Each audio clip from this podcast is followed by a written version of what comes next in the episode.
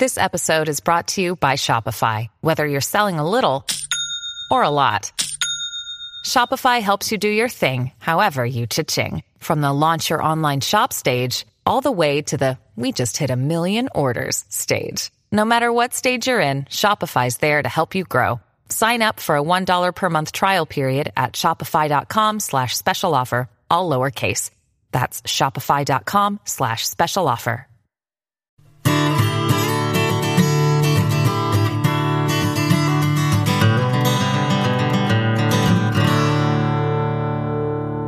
Hey, moms, this is Heidi St. John. Welcome to the Busy Mom Podcast. I am podcasting to you today from the beautiful state of Washington, and I hope that wherever you are today, that this will be an encouragement to you. If you're just starting out your day, uh, I want to encourage you, like I always do, make a list. Uh, ask the Lord what He wants for you to do today. Look at your crock pot. I'm always telling moms, my crock pot makes me feel like a rock star in the homemaking department because I have a plan for dinner at 10 in the morning. Do you know what? A friend of mine the other day, I saw her post this. Maybe it was uh, my my assistant Melissa. Maybe it was her sister. I think it was. She said that she browned meat in her crock pot. That she put it in in the morning, and it took her, you know, I think it was three or four hours, and she just stirred it every once in a while, and her meat was browned. And I thought, why have I never done that before? And I, re- I made a note. I think I might have asked Siri to remind me to brown my meat in the crock pot. Genius.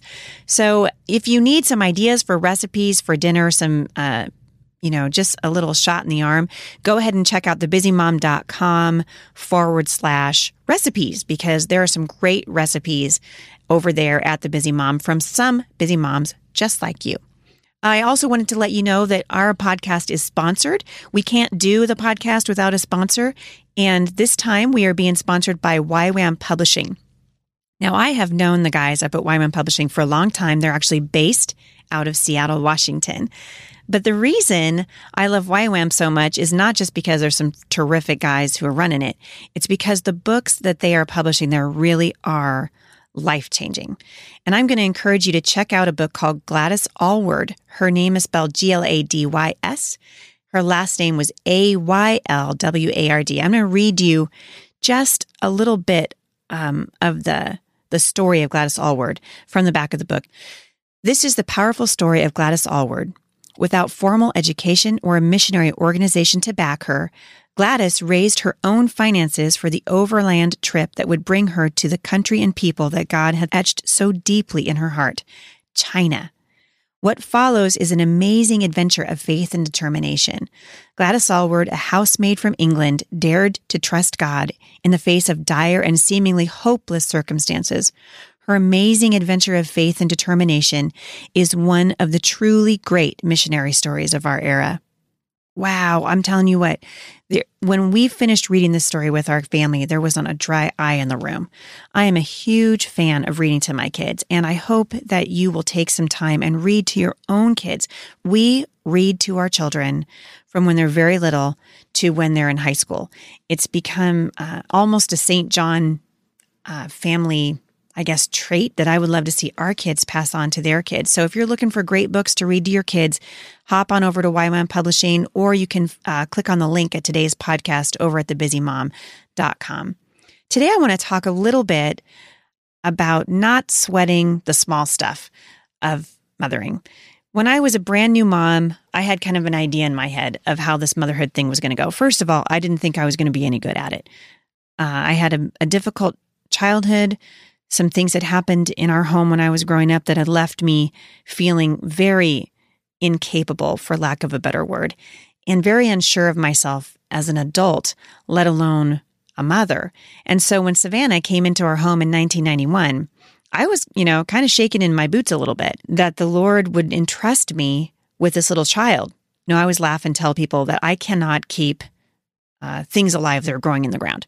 I have tried and tried I'm telling you what, I, we planted a garden one year and it, I was terrible at it.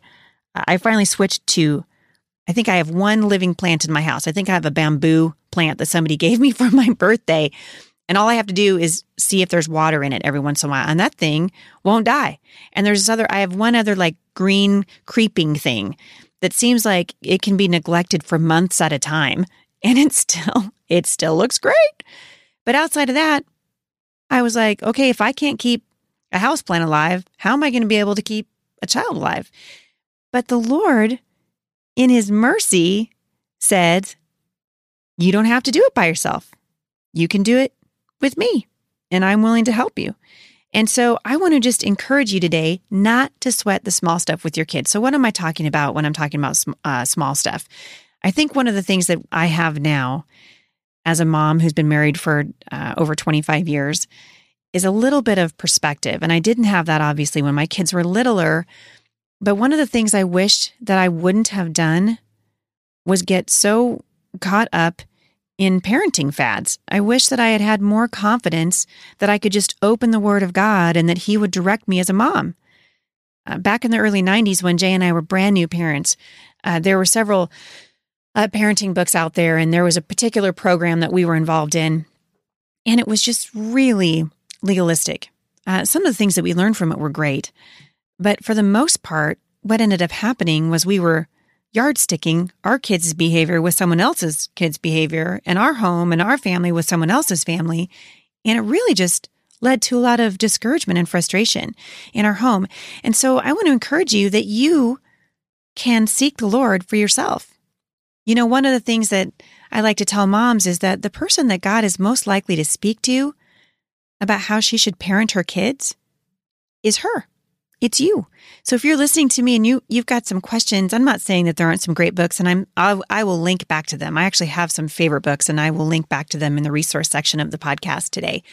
But I think, boy, we have an, an opportunity as moms to learn about the grace of God through parenting. If parenting doesn't drive you to your knees, nothing will. And when our when our oldest daughter Savannah, we homeschool our kids, and when our oldest daughter Savannah graduated from homeschool, I handed her her diploma and the only thing that I could think to say to her was, please don't go, because I had enjoyed so much.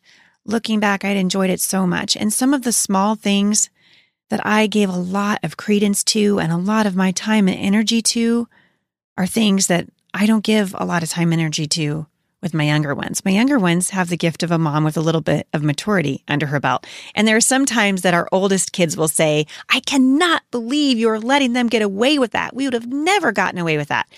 And they're not talking about things like lying or disobedience. They're talking about my reaction to some of those things. And they're also talking about the fact that you know what, go ahead and have some cereal for dinner tonight, or go ahead and, you know, you can stay up and watch a movie with mom and dad. And, you know, little things like that, that, that Jay and I have sort of relaxed about over the years because we realize our time with our kids is short. Now, there are some things that obviously we want to instill in our children no matter what. But I know that moms today, a lot of us are putting pressure on ourselves in areas that we don't really need to be and that God gives us freedom in. You know, the Bible says that discipleship begins at home. There's a lot of talk about uh, education, and I am a, a huge proponent, as you well know, of homeschooling, and we've been homeschooling our kids for a very long time. But I love the charge that we're given as parents in Deuteronomy 6. It says, These commandments that I give you today are to be upon your hearts. Impress them on your children. Talk about them when you sit at home and when you walk along the road, when you lie down, and when you get up. That is your responsibility as a mom. It's to be able to discern what are the hills that are important and worth dying on, and what are the ones that really it doesn't matter. You can kind of let that let that one go. One of the things that I think is important is to teach our kids respect. We teach them to respect God for what he does and it's even better to respect God for who he is. So in our home, things like taking the Lord's name in vain, those are the kinds of things that we still will not tolerate. When our kids are acting foolish and being ch- childish and they may say something that's out of turn, we might correct them, but we're not going to go all crazy on them because we recognize that they're childish. There are some things that are just childish behavior that don't necessarily add up to a child with a huge problem. And like all moral values, respect is caught more than it's taught. And so we want to encourage our kids by example. I'm always telling moms, you know what? Your kids are not really listening to you. I mean, they are listening to you because, you know, they can't help it. But at the end of the day, our kids are really watching what we're doing more than they're listening to what we're saying to them. And so if our lives don't match up to what we say to our kids and we trip up over small things, I saw a mom uh, in the grocery store not too long ago. And I don't like to be hard on mothers in grocery stores because I've been a mother in a grocery store many, many times when my kids have been, shall we say, less than less than perfect. But the thing that I thought was so interesting was she was dealing with this thing with her child. She was having kind of a battle of the wills with her child, and she ended up just giving that child what she wanted. And clearly, it was a manipulation thing. You know, I sort of was watching, you know, with with some degree of of interest from my vantage point, having been there many times myself. And I thought, you know, looking back, there are things like that that you know that are game changers in the lives of your kids. Like you're putting a stake in the ground and you're saying, hey, this is important. Respect in our home is, is important. You respect your parents, we show respect for the Lord. And then there are other things that you just go, you know what? If you want to go to the grocery store just dressed like Pippi Longstocking and you look like a homeless child, I'm still happy to have you with me anyway. You know, I think less about the external things and more about the internal things. And if you're not sure how to find out what the difference is, get on your knees and ask the Lord. The Bible says that He gives generously wisdom, He gives it generously to those who ask. For more encouragement, visit me online at thebusymom.com.